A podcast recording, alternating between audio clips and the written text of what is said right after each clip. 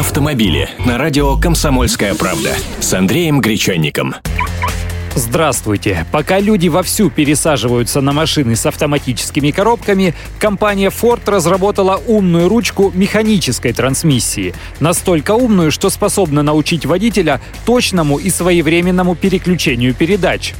Для этого рукоятку коробки снабдили моторчиком от джойстика игровой приставки Xbox 360 и небольшим дисплеем, куда выводится выбранная передача. Дальше глубже. К диагностическому разъему автомобиля подключается специальный адаптер с модулем Bluetooth, который передает на планшетный компьютер данные об оборотах мотора и скорости машины.